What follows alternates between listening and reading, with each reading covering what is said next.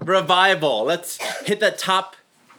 Actually, no, let's do that bottom quote. Edward Griffith.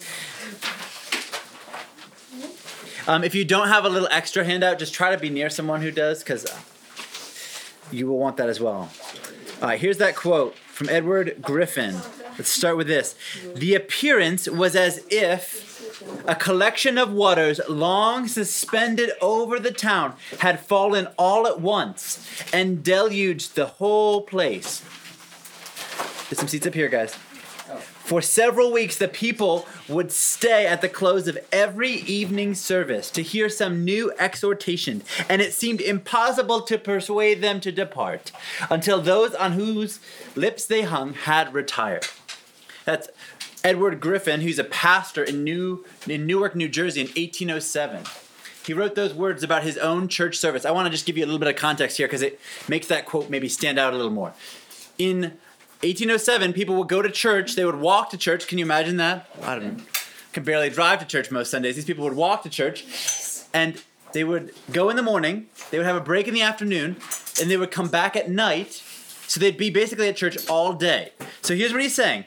After being at church all day for like four or five hours in the day, the people in the congregation could not get enough of God's word. They hung on the uh, on the every word that was spoken by the pastors, by the teachers of the Bible. They could not get enough. Can you imagine that? They literally tired out their pastors, longing to hear more from God's word. This is a description of what a true revival is. I don't know about you, but quotes like this energize and encourage me to think about a time when people, you literally couldn't get, put, put enough, build a big enough room to house the people who wanted to hear about God. And I hope that we're encouraged together as we look at, at revival. I'm going to walk you through that outline fairly simply, talk about the uh, right understanding of revival, some of the preconditions for revival, and the effects of revival. Let's pray together as we start our time. God, I do thank you for each one here. God, I'm so thankful for a full room of college students who want to hear about revival. God, I pray for you to bring revival on our campuses. God, I, I beg you to help the men and women in this room uh, to have a greater sense of your presence when your word is preached. I pray that you would help us to rededicate ourselves to the ordinary means of teaching the Bible, of investing in others, and of prayer. And I pray, God, that you would use these things, these very ordinary things that you call us to, in a supernaturally powerful way on our campuses. God, I pray for special things to happen on the on the campuses that are here this week, at, at Bloomsburg and Bucknell and Kutztown and Albright and Alvernia uh, and so many other campuses I'm sure I forgot to mention. God, would you do a special work on each of our campuses for the glory of Christ? We pray in Christ's name. Amen. Amen. Turn with me to Nehemiah chapter eight. It's also printed for you on the packet, page forty-eight. Josh is going to read that for me, and we're going to do a little bit of discussion together. Sound good? So before Josh reads that, let me give you a little bit of context. Nehemiah is written to the exiles who have returned from exile. All right, you're like, what the heck is he talking about? Here's what I mean. Israel, the nation that God made for to be his people, turned its back on God. That's the history in the Old Testament if you read it. They turned their back on God. They turned to idols. They worshipped false gods, and they were, um, their city was destroyed. Their nation was destroyed by Babylon. And after seventy years, the, the people were taken for seventy years rather to Babylon to live. And after seventy years, they returned back to Jerusalem. Does that make sense? So they were exiles in Babylon. They've returned back to their country, and although they've returned back to their country physically, they haven't really returned spiritually. Does that make sense? So they're back in the right place. They're back where God seemed to, to want his people to be, in his promised land, yet it doesn't feel right. All right. So there's kind of a revival that breaks out here, and we're going to talk about how that's described. Josh, Nehemiah eight. And all the people gathered as one man into the square before the water gate. And they told Ezra the scribe to bring the book of the law of Moses that the Lord had commanded Israel. So Ezra the priest brought the law before the assembly, both men and women, and all who could understand what they heard, on the first day of the seventh month. And he read from it facing the square before the water gate, from early morning until midday, in the presence of the men and the women, and those who could understand. And the ears of all the people were attentive to the book of the law. and Ezra the scribe stood on a wooden platform that they had made for the, the purpose. And beside him stood Mattathiah, Shema, Ananiah, Uriah, Hilkiah, and Masiah on his right hand, and Padiah, Mishael, Melchah, Hashum, Hashbadana, Zechariah, and Meshullam on his left hand. And Ezra opened the book in the sight of all the people, for he was above all the people. And as he opened it, all the people stood. And Ezra blessed the Lord, the great God, and all the people answered, Amen, Amen, lifting up their hands. And they bowed their heads and worshipped the Lord with their faces to the ground. Also Jeshua, Bani, Sherebiah, Jamin, Akub, Shabbatai, Hodiah, Masiah, Kelita, Azariah, Josabed, Hannah, Peliah, the Levites, helped the people to understand the law, while the people remained in their places. They read from the book, from the law of God, clearly, and they gave the sense so that the people understood the reading. And Nehemiah, who was the governor, and Ezra the priest and scribe, and the Levites who taught the people, said to all the people, This day is holy to the Lord your God. Do not mourn or weep. For all the people wept as they heard the words of the law. Thanks, Josh. What do you guys get? How is revival? There's a revival that happens here. How is it described? What happens? It's emotional. There's emotions and feelings. It's awkward to talk about emotions, right? What emotions do we see in this text? Weeping. Weeping. What else? Rejoicing. Rejoicing. What else? Uh, excitement. Excitement. Yeah. That's yeah. Understanding. That's understanding. Yeah. We, it's just helpful for us to maybe reflect for a moment. In this text, in a moment of revival, there is a range of emotional responses. Mm-hmm. We'll get more into that in a minute, but at least we see this very clearly, that having an emotional response is not a bad thing. In fact, when a revival comes, it does seem like a variety of emotions occur. Deep conviction of sin happens here, right?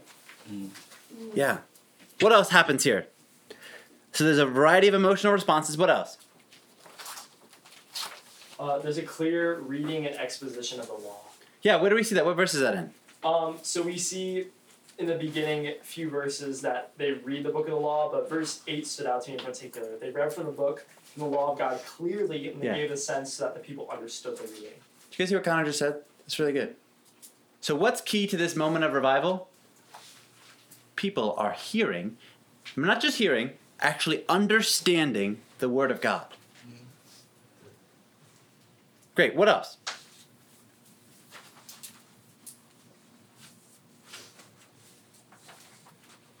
Anything else about the people here? Verse four, Ezra stood on a wooden platform that they made for this purpose. So yeah. There's clearly someone in lead who's doing these expositive words. Right. There, yeah, there's leaders here who are speaking. Great. Um, they're standing to hear the word read, but then they're also bowing down in worship to the Lord. So they're like, yeah. giving reverence to the Lord in the way that they're, they're holding their bodies. Do you hear what Melody's saying? So let's we could we could draw this out a little bit more and say, in a revival, something special happens, and one of the special things that happens is people are responding to the word differently. Look at what the text says. Um, verse three. And the ears of all the people were attentive to the book of the law. Mm-hmm. There is a special attentiveness to God's word. They listened in a way they hadn't been listening before. It's helpful here. Maybe we could put at least two of these things together. One of the things we see in this text is that a revival occurs only and on the strength of and by the power of the Word of God, as it is clearly proclaimed from leaders to people, but particularly it has to be proclaimed clearly, I appreciate what Connor was emphasizing, so that people could understand. Maybe you've been in churches and services where you feel like, I don't understand what they're talking about. Anyone ever felt like that? Hopefully not at Focus, but maybe you felt like that. I'm, I've been guilty of teaching at times where you're like, what the heck was he saying? I don't really know. But that's not what happens here at Revival. There's a clear proclamation of God's word. It's clear people understand it, and they sense that it's God speaking to them, and and there's an emotional response. So there's truth and emotion coupled together, not divided. So we see that happens at a revival. One other thing I want to highlight here, just um, in light of the cultural context, or the, excuse me, the literary context, is that this breaks out after a period of decline. Right? Nehemiah chapter eight is really kind of at when the nation of Israel is at one of its lowest ebbs in its history. It's not a good time to be in Israel, right? Your nation is uh, overrun, has been overrun by an enemy nation. You don't have a lot of hope for the future. Spiritually, the nation's in decline, and that's when revival breaks out. This is helpful to remember. Revival breaks out particularly after a period of decline. All right, we've looked at this from the Bible. I want to look at a couple of quotes here and get this definition real crystal clear. The first one is from a church historian, Richard Lovelace. He says this. Revival, this is on the extra handout, which we ran out of copies, I'm sorry. Look on with a friend if you can, but um, revival is not a special season of religious excitement. Rather, it's an outpouring of the Holy Spirit, which restores the people of God to a normal to a normal spiritual life after a period of corporate declension. So he's saying revival isn't merely just excitement or emotion, but it's a special outpouring of the Holy Spirit, which restores the church after it's at its lowest ebb. I don't know about you, this actually kind of encourages me in a in a weird way. Because one of the qualifications for a revival is that, for the most part, revivals don't really break out when the church is at its best, but when the church is, it looks like it's at its bleakest. That's an encouragement to me, at least as I look around at the church in America today, I don't feel like, wow, things are great. Anyone with me? I'm sorry to be. I'm not trying to be negative, I'm just being honest. I guess this is being recorded, but... Um, shoot. Um, but I, it's an encouragement to me because that gives a little bit of hope that God might do something special in your generation and my generation. Because things do look bleak, but that is the kind of period where God pours out revival. All right, that was the Lovelace definition. The other definition, I managed to make it onto your handout. This is from a historian, another church historian, Ian Murray. Let me get someone to read that. Who's courageous enough to read that for me? That quote from Ian Murray. Thus, what characterizes a revival is not the employment of unusual or special means, but rather the extraordinary degree of blessing attending the normal means of grace. There were no unusual evangelistic meetings, no special arrangements, no announcements of pending revivals. Pastors were simply continuing in the services they had conducted for many years when the great ch- change began. What stands out to you guys from that quote? The normal means of grace. Normal means of grace. The pastors were simply continuing the services. They weren't doing anything different. Yeah. Yeah, revival doesn't come from a, a pastor's wisdom or trying to appeal to people through entertainment. It comes through, like they said, continuing in the yeah. means of grace that God has ordained for the church. Yeah. Revival happens after a long period of ordinary, and the pastors are, are continuing to remain faithful, and God pours it out in a special way. They're doing ordinary things. They didn't schedule a revival. They didn't bring in, let's say, let's get the best speaker we possibly can and get them in front of as many young people as we can, and then we'll get a revival. No, that's actually not what happens in revival. Revival comes without warning, without planning, almost as a surprise.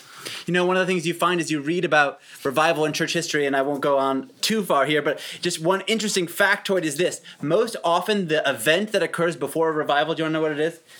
It's not exciting. It's the event we mostly avoid at our churches. Prayer meetings. Mm. Seriously, prayer meetings. More often than not, it's a, sometimes it's a Sunday service, but often it's a prayer meeting. These ordinary, everyday prayer meetings, God seems to specially bless.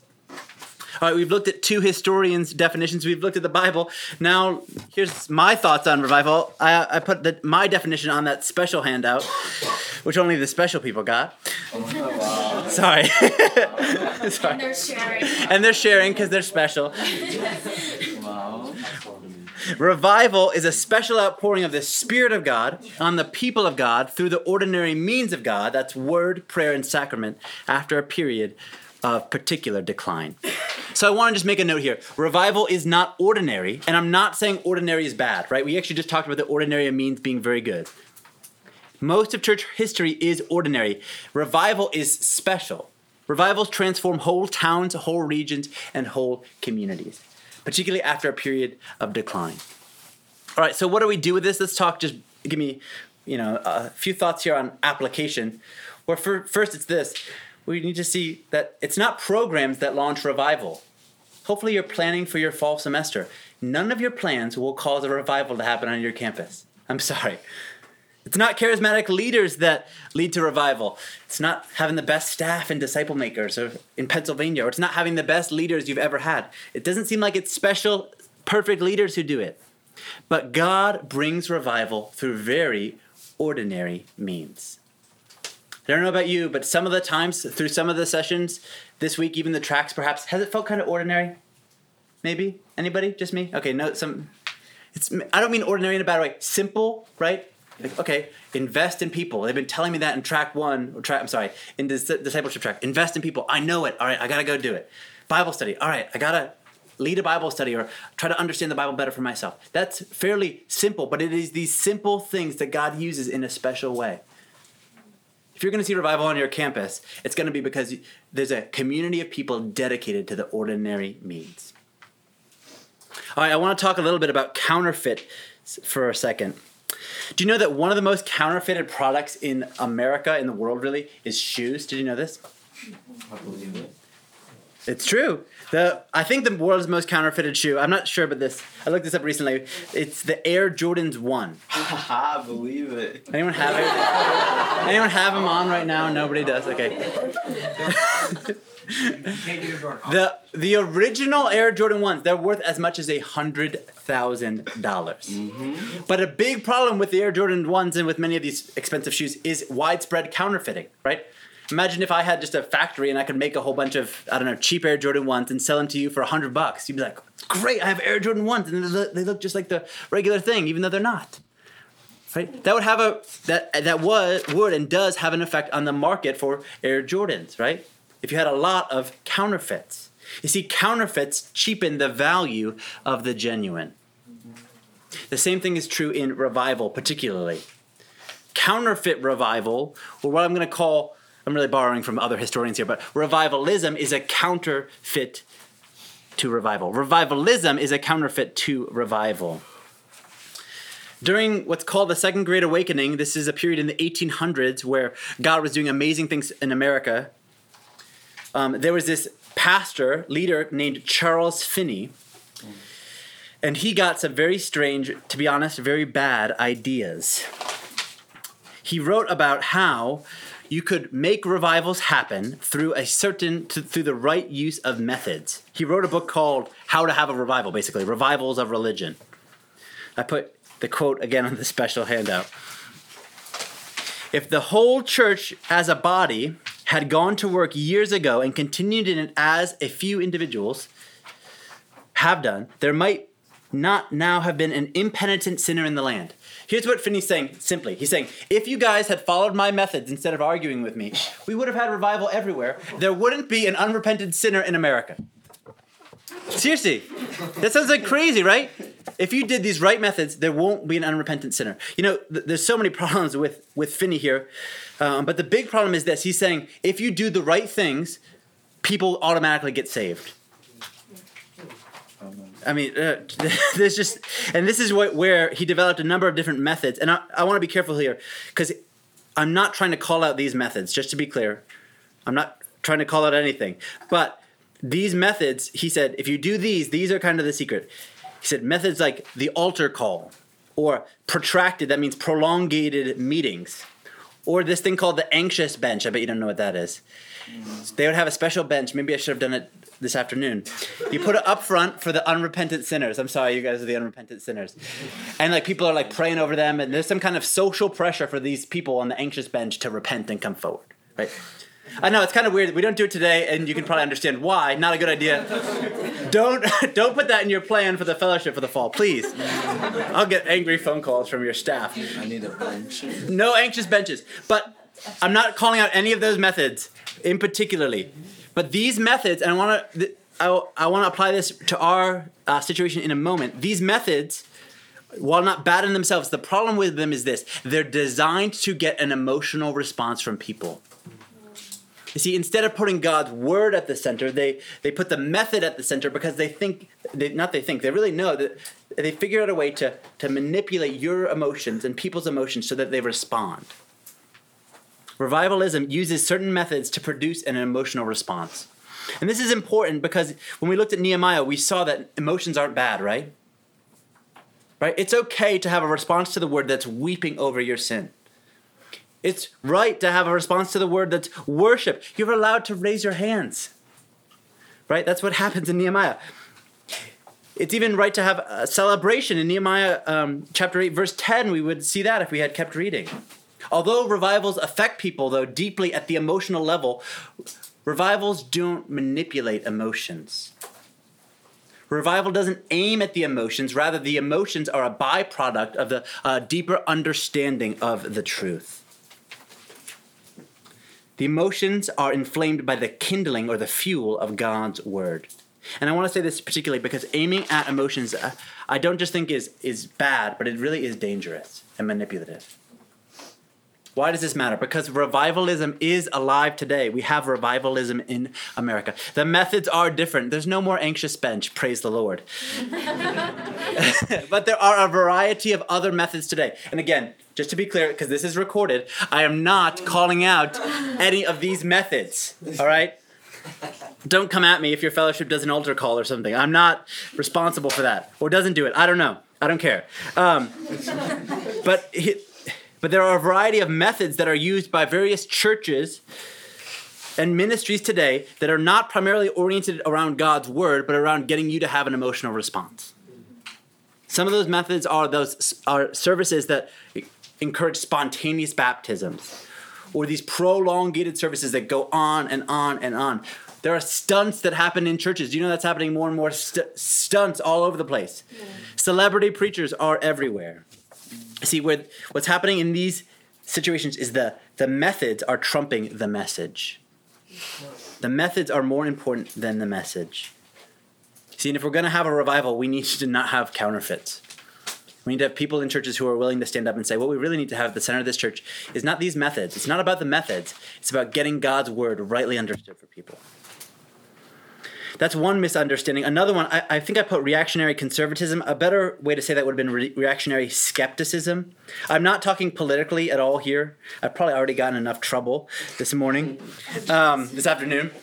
I'm not talking politically here. We're talking about a religious reactionaryism that reacts to, that sees the bad things in revivalism and, and kind of put, paints a broad brush over everything. See, these are the, the kind of people who are particularly quick to criticize any display of an emotion. Of emotion. To, to be to give them some credit, they're probably concerned for the purity of Jesus' church and they really care about right doctrine. But they're, I think, so worried at times about any emotional response that they, they lean towards quenching the spirit.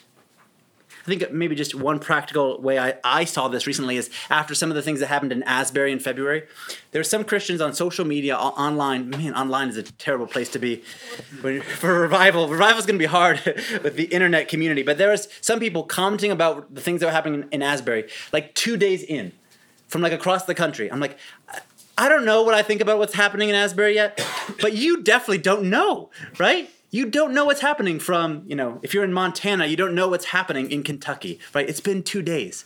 So it's probably okay for you to take a chill pill and let what God's doing happen. And then if there are problems with it, feel free to critique it. But there is real danger in this unhealthy skepticism. And I do think that's quenching the spirit. So we've seen two counterfeits here to revival. I want to talk a little bit about the preconditions to revival. There's this famous scene in the Old Testament where the prophet Elijah goes to battle with the prophets of Baal. Do you guys know this scene? You know what I'm talking about? Mm-hmm. So this is another moment where um, the nation is in about as low an ebb as you could possibly be. Imagine this. Israel was God's people made to worship God. And at this time in Israel, you weren't allowed to worship God, Yahweh. You had to worship Baal. So when times are bad in Israel, they're combining two religions, like Baal worship and worshiping God. That's when things are bad. When things are really bad, like in Elijah's day, you can't even worship God at all. Does that make sense? So things are terrible, but Elijah offers a challenge to the prophets of Baal, and the challenge is simple. All right, let's both set up an altar and make a sacrifice, and whichever altar has fire come down, that, that faith system is the true one. So if the prophets of Baal have fire come down, Baal's true. And if, if Yahweh has fire, brings fire down, Yahweh is true. Well, you probably know how the story ends, right? uh, Elijah sets up the altar, makes the offering, and the fire comes down. And that's, a, I think, a helpful illustration for how to think about what I mean by these preconditions. Did God need Elijah to bring the fire down? Not really, but kind of, right? He didn't need Elijah, certainly, but he did use Elijah killing the animal and setting up the offering to be the, the place where he poured out his power. And I do think there's a few things that help us maybe understand the, the things that, that often are happening when you see a revival break out. And I have three of them for you here. There's probably more, but I, I think there's three at least. And the first one is this: persistent, passionate prayer. Perhaps the most constant theme in the history of revival is the power of prayer. If revival is not happening because of programs, you could say it this way: revival primarily happens in response to people's prayer. There's that Matthew Henry quote from the fancy handout. Can someone read that for me? When God intends great mercy for his people, he sets them a praying. Oh, give us that one again. That one's too good to just Sorry. hear once. Yeah, hold on. One more. When God intends great mercy for his people, he sets them a praying. Mm. Mm-hmm. When God intends a great mercy for his people. Man, if God intends a great mercy for your fellowship next fall, what would it look like now? Prayer. Before God is about to move in a community, he starts people praying. Prayer reminds us of our utter weakness, our frailty, our inability. We can't change ourselves, let alone our campuses. We're limited, we're half-hearted, we're helpless. But in prayer, we come before the throne of grace and beg our loving, all-powerful Heavenly Father to help. Prayer reminds us that God is God and we are not. And it is a sad state, I think, uh, for our, many of our churches, and perhaps our fellowships as well, that so often the prayer meeting is the first thing people skip out on, right? That prayer can feel like the tacked on part of the meeting or the end of the Bible study or the end of the time. Right? When, if revival is going to happen, one of the things that happens is God sets his people a praying. So maybe we could get practical here. One practical way for us to develop this in our communities would be to pray for revival in your church and in your fellowship this summer, and maybe even throughout the fall. Pray. Gather a couple of guys together or, or girls together, or just get a bunch of people together and say, let's just pray for God to break out in revival. Maybe even you could, if you want to get crazy, at the beginning of the semester, spend a day or half a day fasting and praying for God to do something special on your campus. That's a few practicals. The first thing is persistent, passionate prayer. The second one is a right doctrine of conversion. You see, what happens in revivalism is that actually that some of the fundamental doctrines are changed. The same words are used, but doctrines actually change. Look at what Charles Finney wrote again here. Someone else with that handout, give me that Finney quote. Conversion consists in the right employment of the sinner's own agency. Okay, so here's what he's saying. Conversion is totally in the hands of the individual person, the individual sinner. You see, he's to be... clear here, it's not wrong for an individual sinner to make a decision to follow Jesus. That's a good thing. And r- Christians should all agree with that. However, what Finney has done, which is distinct, is he's saying he's really pulled out the spiritual element totally. He said it's all about individual people's decision and God doesn't have anything to do with it. You see, genuine revival understands that conversion is a work of the Spirit of God to open up the ears and hearts of people to receive God's word. If we had more time, which we don't, we would look at John three, where Jesus compares the converting work of the Spirit to the wind. You see, we see the effects of the wind all over the place. We see it blowing through the trees. But you and I don't control the wind, right? We have no power over it. Similarly, the, the convert, converting work of the Holy Spirit is not something we control or manipulate, but over time we see its effects on people. Maybe another way to say this is, This that genuine conversion is measured best not by the amount or number of emotional responses, although emotional responses aren't bad, but by following the revival, the true, really revival leader, George Whitfield's rule that a holy life is the best evidence of a gracious state. You see, true revival understands conversion as being a work of God to open up hearts and minds and wills so that people repent and believe. and that actually leads to a tangible change in life. See, the problem with revivalism is it makes it really easy to be a Christian. And if you think about it, if you make it really easy to be a Christian, it doesn't really cost you anything, then you get churches filled with people who don't really understand what it means to be a Christian. And that's one of the worst things for the church. So it has a right doctrine of conversion. It has passionate, uh, persistent prayer. It also has clarity between justification and sanctification. In revival, people have a clear understanding of the difference between these two important doctrines, a doctrine that is often confused in church today. I put that little, uh, what's it called, uh, table there on your handout, on the on the special handout. I'm so sorry for the not special people. I can draw it. I'll draw it up here afterwards if you want to get it. But it's a simple chart that, that I've used on campus before. I probably stole it from someone that illustrates the difference between justification and sanctification. Because I don't know if you know this. You maybe you do, maybe you don't. Most of the people on your campus who call themselves Christians don't know what it means to be a Christian. Right? I was in a room with ninety football players at Albright, and I asked them to talk, to to share with me what they thought it meant to be a Christian. And almost all of them, except one guy who I was working with, praise God, said things like this. To be a Christian means, well, to do good things, to try to be a better person. Or to one guy said, to live out the image of God in you. Which I'm like, that's interesting, but wrong. I hadn't heard that before.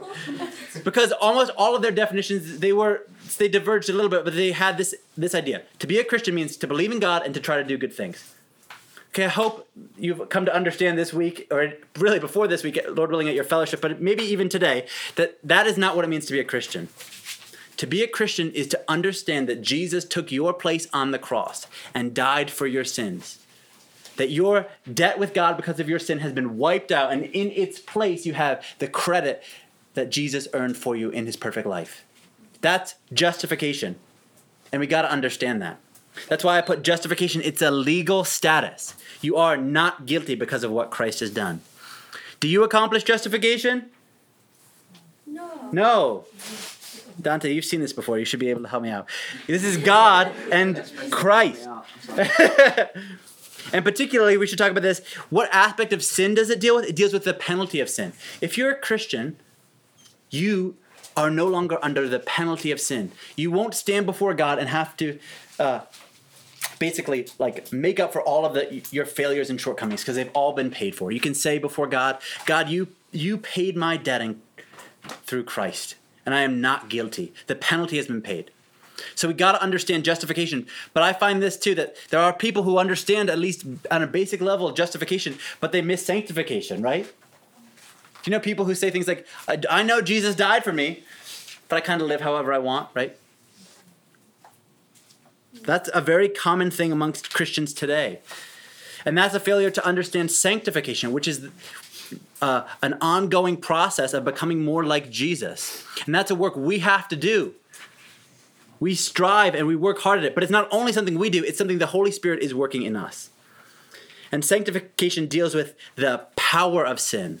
Do you know that Jesus didn't just pay the penalty for your sin, but he also beat the power of your sin? If you don't know this, man, spend some time in Romans chapter six.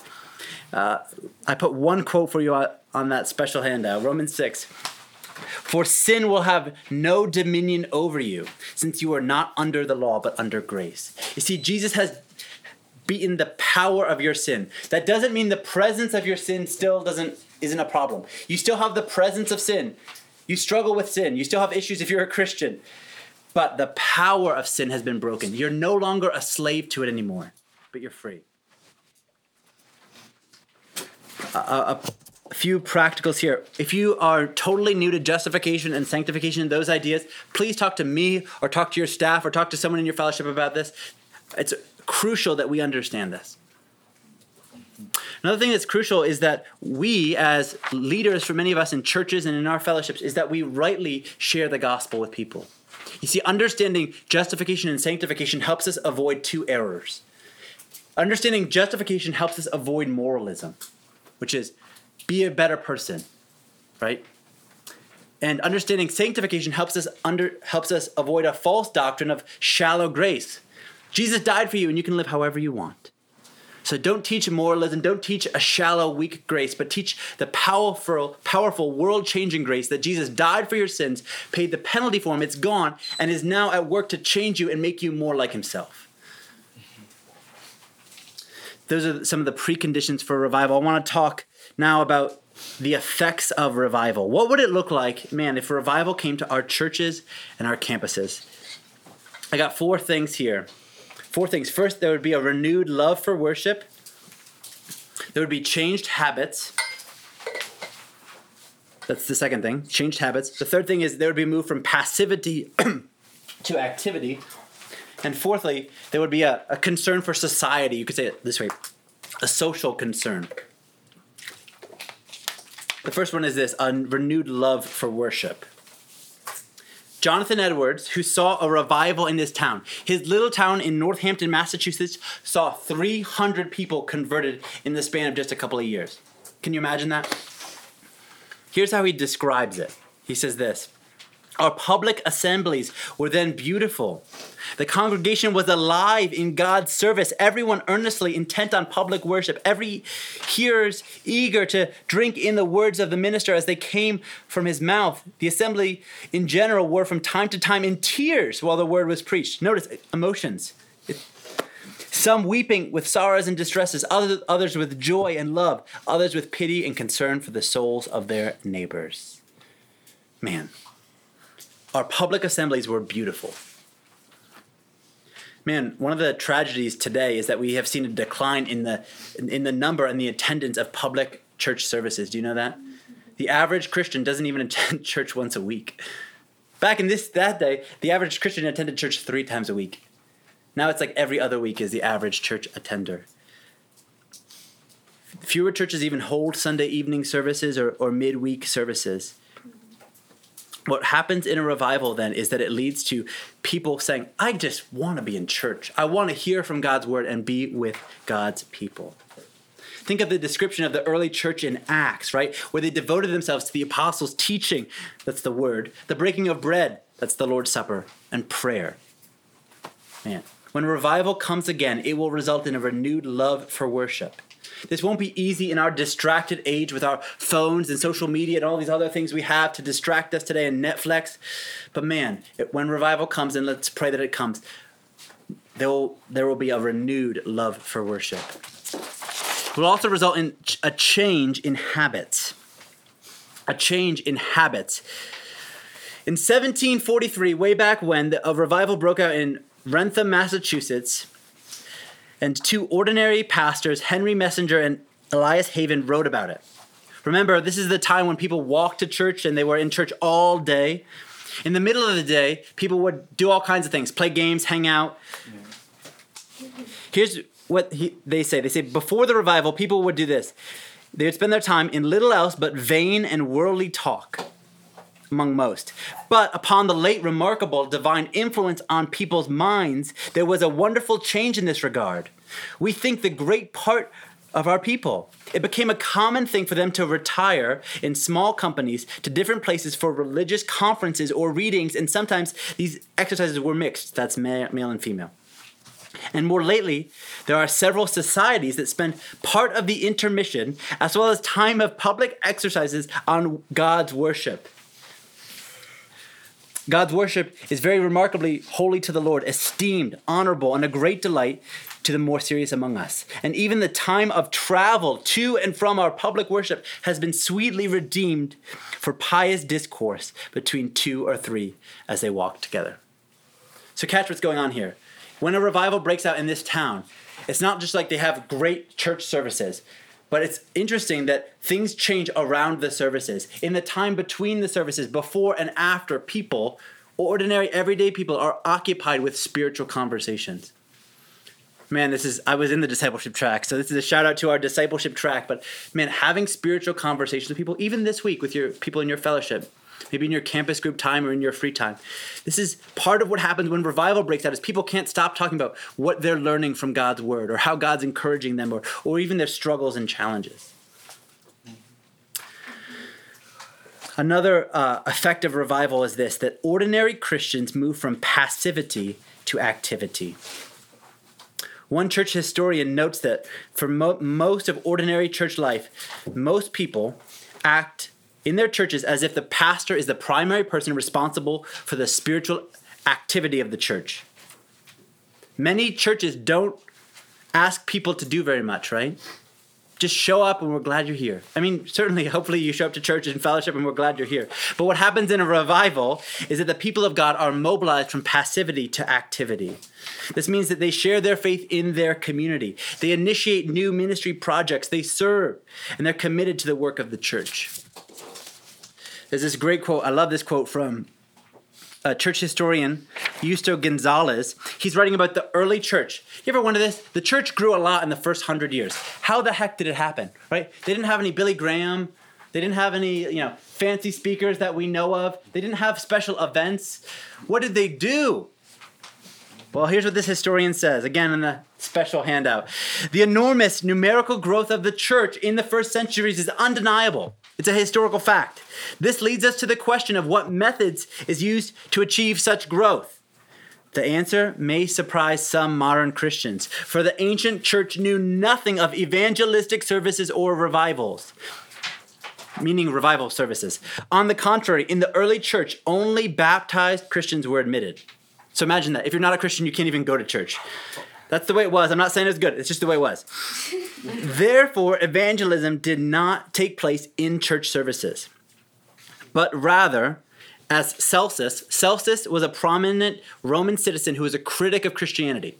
So he's criticizing Christianity, and here's how he described how the church is growing. He says, it happened in kitchens, shops, and markets. Wow. A few famous teachers, these are some of the famous early Christians, Justin and Origen, they held debates in their schools, and they won some converts among the, the intelligentsia, the intellectuals. But the fact remains that most converts were made by anonymous Christians who, whose witness led others to their faith. Wow. And that's an encouragement to me, because I don't know anything about you. I'm not the I'm not the Billy Graham, and I don't know any Billy Grahams. I don't know any people of amazing abilities who are going to change the world by their speaking, but I do know a lot of ordinary Christians. And God seems to have a particular uh, program of bringing about revival through moving ordinary Christians from passivity to activity. All right, our last one is this, social concern. Do you guys know what the Y M C A is? Do you really know what the Y M C A is, though? We're going to find out here in a minute. What do you think of when you think of the Y M C A? Bronze. Okay, the dance. I didn't think of that, but yes, it's the dance.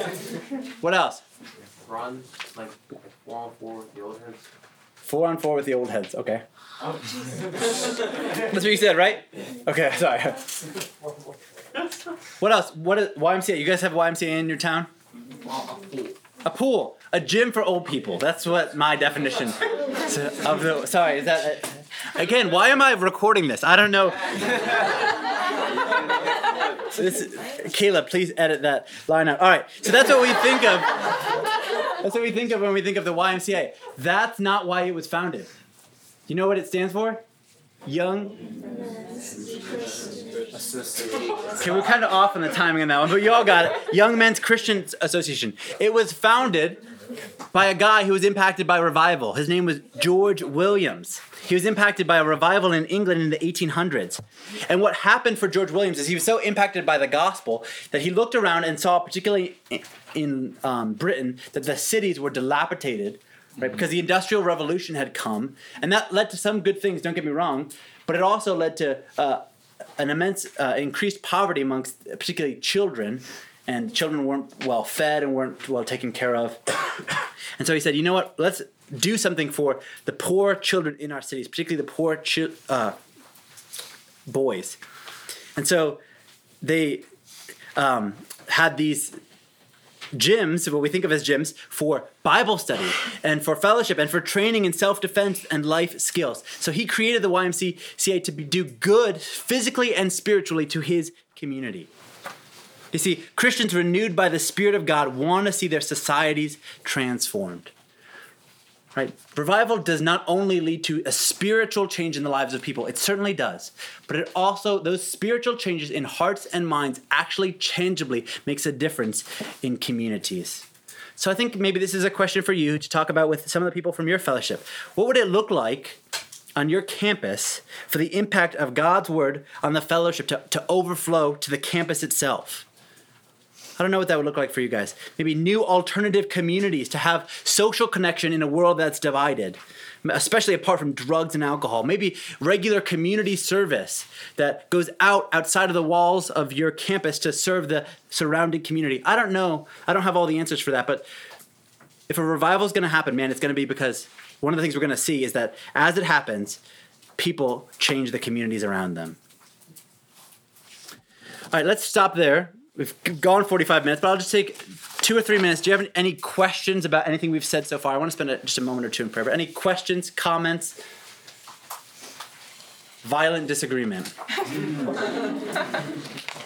Doing, Josh.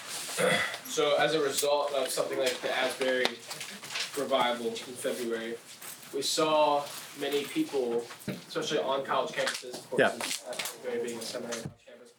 Um, how do you find the, the, the, the line between trusting the word and not the methods, while also like setting up those prayer meetings by faith, hoping that a revival might happen? Like, is there yeah. no sort of planning at all? That's a great point, Josh.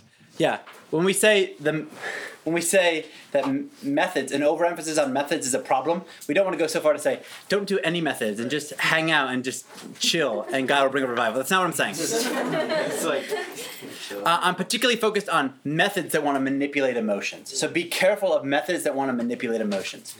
Normal structures in your fellowship are good. It's good to have a regular meeting, right? Where the gospel's preached. It's good to have a prayer meeting that's regular, or, or some kind of regular prayer time. Maybe that's on your leadership team or something. That's really important. Re- meetings are good, but methods that are designed to evoke emotion are dangerous. Yeah. Let's spend a moment praying for revival then um, on our campuses. What campuses are represented here? Can we just shout it out? Like Kutztown. Cedar Crest. Wow.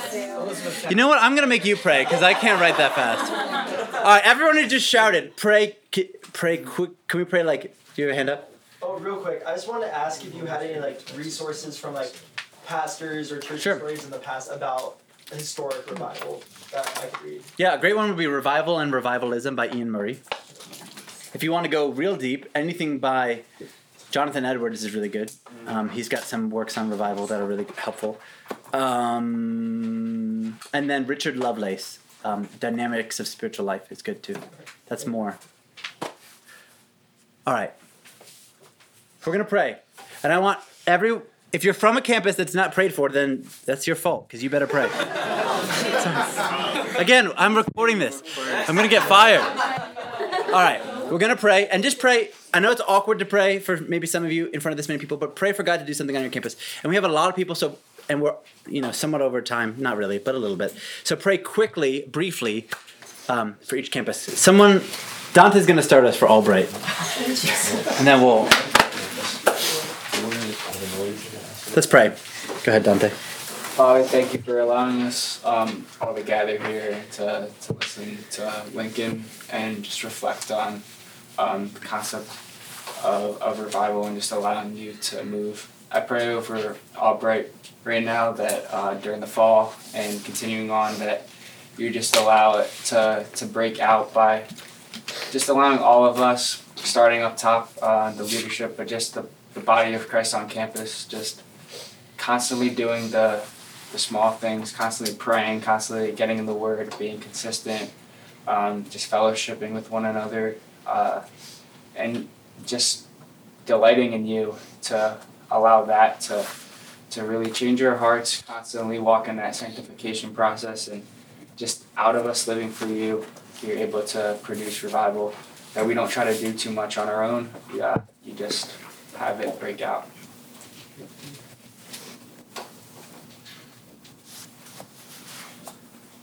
Father God, I pray for Lebanon Valley College. Lord, I just pray that you would uh, be preparing the hearts of students for this coming semester, that they would be eager to, to find something that's missing, Lord, that they would just see that the things that they're chasing after in this world are not satisfying. And I just pray that you would equip uh, the Lebanon Valley College student leaders to faithfully minister the gospel to them as we're learning to do so through, through Second Timothy.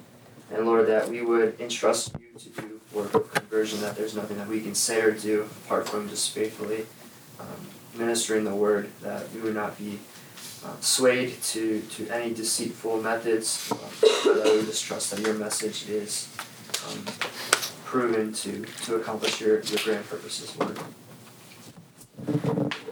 Lord, I just pray for, like, I'm in college, you know that we're trying to get groups started, and we're currently in a battle, but just pray that once it does get officially established, that you will use us to move around the whole campus, and just pray that the leadership team stays focused on you and stays true to your word and helps us lead the way for the rest of the campus.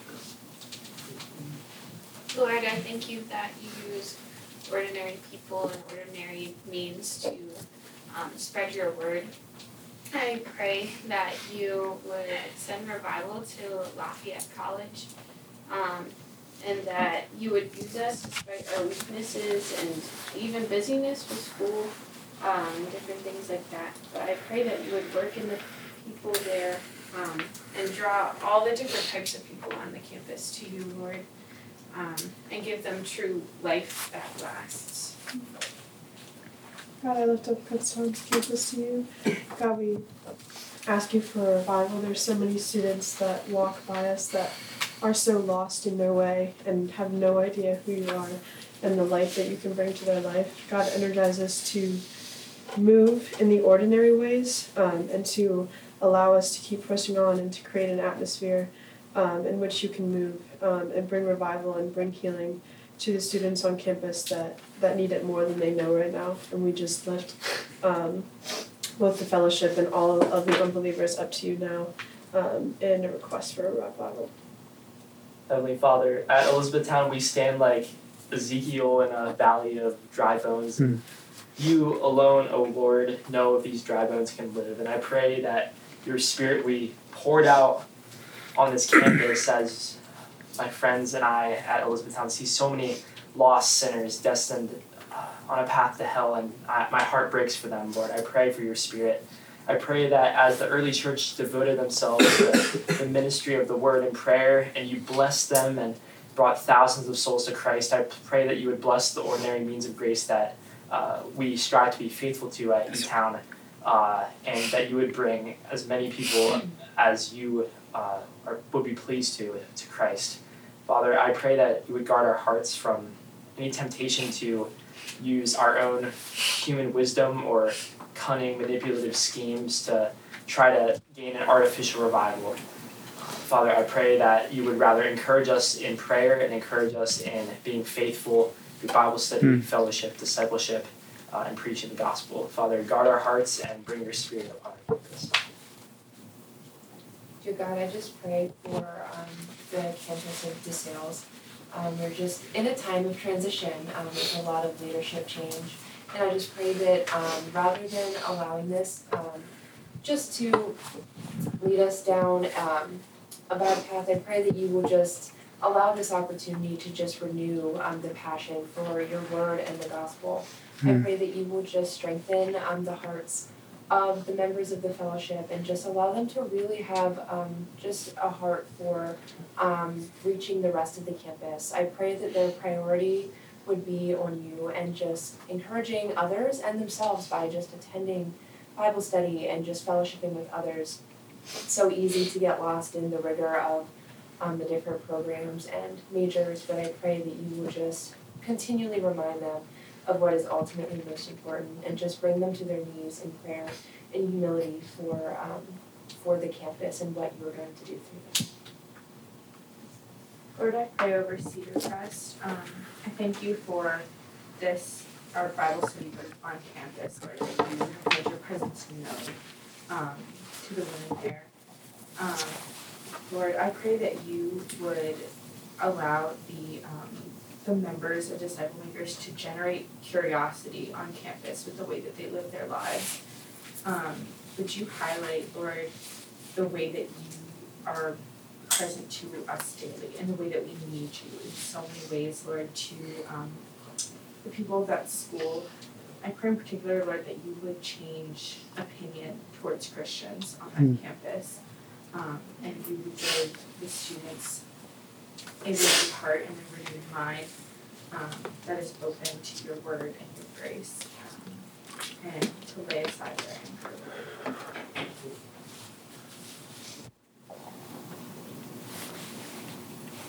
God, I lift up Susquehanna. Um, as Paul is passing the torch to Timothy in Second Timothy, the torch is being passed to our leaders at Susquehanna. Uh, God, I pray that um, you will make, that we will be making the gospel ministry a priority this year, um, and beyond that. Pray that through you, um, you will do a mighty work on this campus. Um, pray that um, we will continue to trust you, and that our names will not be glorified in our campus fellowship will not be glorified, but above all, you and your gospel will be glorified on our campus, God.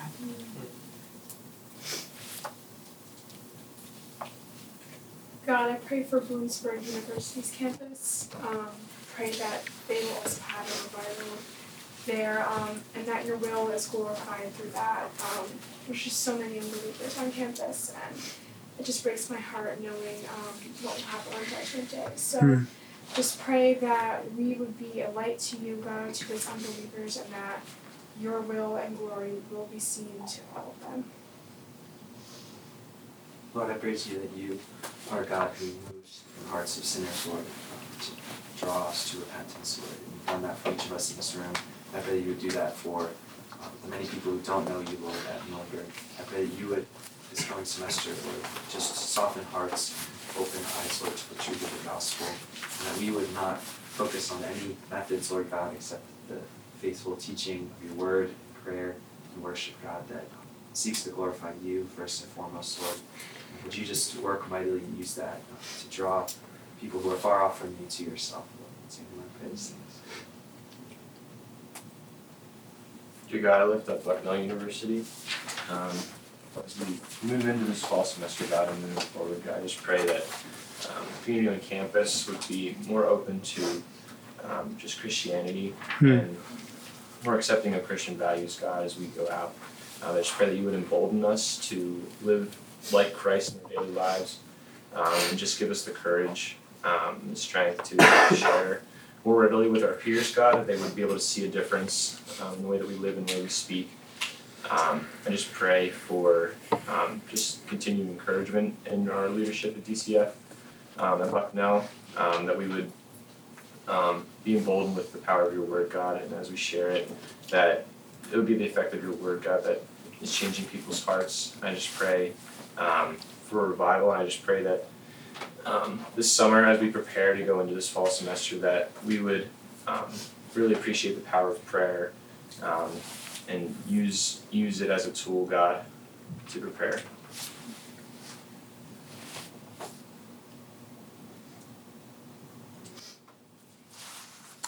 Heavenly Father God, as we look back, we remember the mighty things that you have done, the way you have convicted people of your sin. You, you've restored the lost sheep to your fold. You've given the, your church a sense of the nearness of your word and empowered your people to speak powerfully as your witnesses. As we look back, we remember these things and remember that you're the Father of every who gives every good gift. We also look out, Father, and we remember we see so much brokenness on our campus. Campuses. God, campuses that have turned from your word. Many campuses that were founded by Christians for Christians have turned to stand against everything that, that Christianity stands for. God, I pray for you to deepen our compassion for these campuses, and I pray for you to bring about an awakening by the power of your Holy Spirit on them. Would you use our fellowships at these campuses to, to bring the light and the hope of the gospel in a powerful way? God, we don't pray for big numbers for the sake of our fellowships. We don't pray for us to be the most influential club for the sake of having influence, but God, we pray for lost souls to turn their lives around. We pray for people trapped in darkness and sin to find hope and grace. We pray for people who are proud and self-righteous to find humility and life in humility, Christ-like humility. God, we lament in ourselves the apathy and, and the lack of prayerfulness that's often been in our hearts and in our fellowships. Cleanse us, Lord, that we might be worthy instruments for your service by the power of your Spirit. And we pray you would pour out your Spirit in a special way and bring about revival across these campuses at DeSales and Alvernia and Wilkes and Lycoming and Cedar Crest and Lafayette and Kutztown and Muhlenberg and Bloom and Bucknell and E-Town and Susquehanna and Albright and L V C and many other campuses that aren't in this room. God, would you do a mighty thing for the glory of Jesus Christ? And would we get to just be faithful in your service in these things? Thank you for each one here. God, I pray for you to encourage and strengthen them by the power of your Spirit to be faithful in your ordinary means. I pray this in Jesus' name. Amen.